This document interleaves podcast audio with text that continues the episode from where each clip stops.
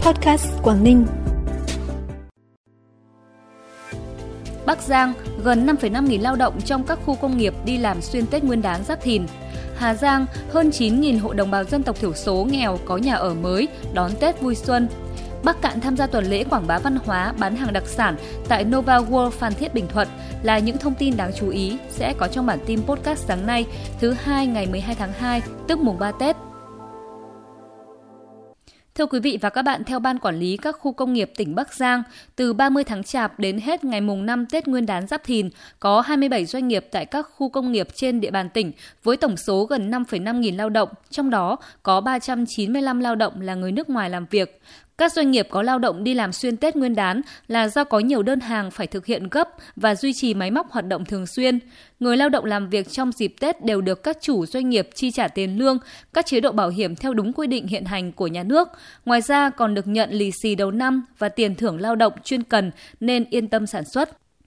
Tại Thái Nguyên, một số đơn vị doanh nghiệp do tính chất công việc không ngừng sản xuất như lò cao gang thép, các nhà máy xi măng, điện lực có đoàn viên, người lao động làm việc trong dịp Tết đều chi trả chế độ cho người lao động theo quy định được hỗ trợ thêm, được chúc Tết bằng tiền mặt. Tất cả các đơn vị đều đã xây dựng kế hoạch tổ chức ăn Tết tại đơn vị cho người lao động. Các cấp công đoàn đều có kế hoạch hỗ trợ tặng quà cho đoàn viên, người lao động làm việc trong dịp Tết.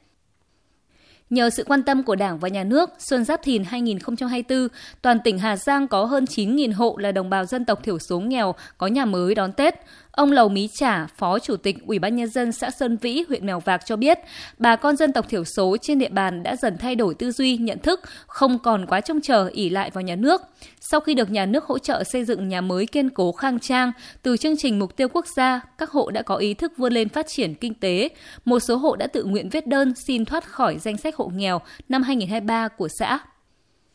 Sở Y tế thành phố Hải Phòng cho biết trong những ngày nghỉ Tết Nguyên đán, tình hình an ninh trật tự tại các bệnh viện luôn được đảm bảo. Các bệnh viện chuẩn bị đầy đủ thuốc, dịch truyền, máu, trang thiết bị và các phương tiện khác phục vụ cho công tác cấp cứu trong những ngày Tết, không để tình trạng thiếu thuốc, máu và dịch truyền. Đặc biệt trong ngày mùng 1 Tết, toàn thành phố Hải Phòng có 53 bé chào đời, trong đó có 28 ca sinh mổ. Các ca đẻ đều diễn ra an toàn thuận lợi.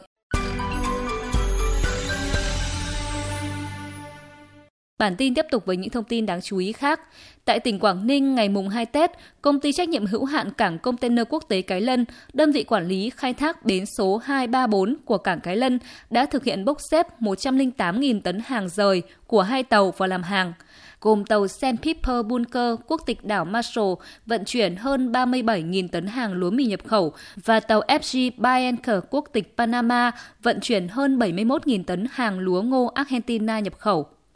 Theo số liệu từ Tri cục Hải quan tỉnh Hải Dương, trong tháng 1 đơn vị đã thực hiện thông quan hơn 20.500 tờ khai xuất khẩu với kim ngạch xuất khẩu đạt trên 821 triệu đô la Mỹ, xử lý hơn 19.500 tờ khai nhập khẩu với kim ngạch nhập khẩu là trên 680,64 triệu đô la Mỹ. Trị giá hàng hóa cả hai chiều xuất nhập khẩu so với tháng 1 năm 2023 với mức tăng trên 38,2% về xuất khẩu và gần 25,7% về nhập khẩu. Đây là tín hiệu tích cực xuất hiện ngay từ tháng đầu tiên của năm mới. Sự phục hồi của một số nền kinh tế là nguyên nhân cơ bản giúp các doanh nghiệp có thêm đơn hàng, xuất nhập khẩu theo đó cũng có tín hiệu khả quan hơn, từ đó tạo thuận lợi cho các doanh nghiệp trên địa bàn tỉnh Hải Dương.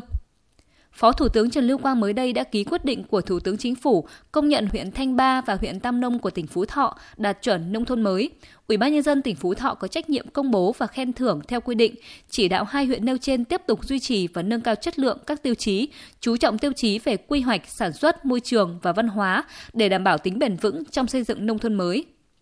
Từ ngày hôm nay đến hết ngày 18 tháng 2, tức từ mùng 3 đến hết mùng 8 Tết, tại phố đi bộ Miami, Nova World Phan Thiết, Bình Thuận sẽ diễn ra tuần lễ quảng bá văn hóa, bán hàng đặc sản tại Nova World Phan Thiết. Tỉnh Bắc Cạn có nhiều sản phẩm đặc sản, thế mạnh sẽ hội tụ về Nova World Phan Thiết, Bình Thuận như sản phẩm trà hoa vàng, tinh bột nghệ, trà san tuyết, trà rảo cổ lam, trà bí thơm, thịt treo các bếp, lạp sườn, trà hoa hồng, rượu men lá, sản phẩm thủ công mỹ nghệ. Đây là cơ hội để các doanh nghiệp, hợp tác xã của tỉnh Bắc Cạn được gặp gỡ giao lưu quảng bá, kết nối, tiêu thụ sản phẩm tại thị trường miền Nam.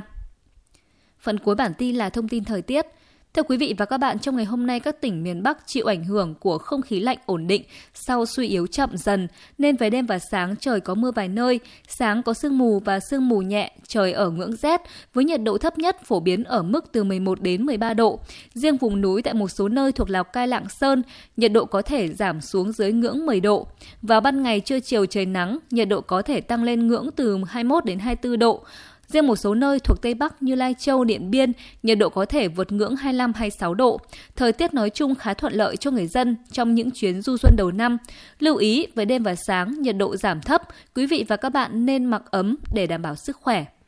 Trân trọng cảm ơn quý vị và các bạn đã dành thời gian quan tâm kênh podcast Quảng Ninh. Xin kính chào và hẹn gặp lại.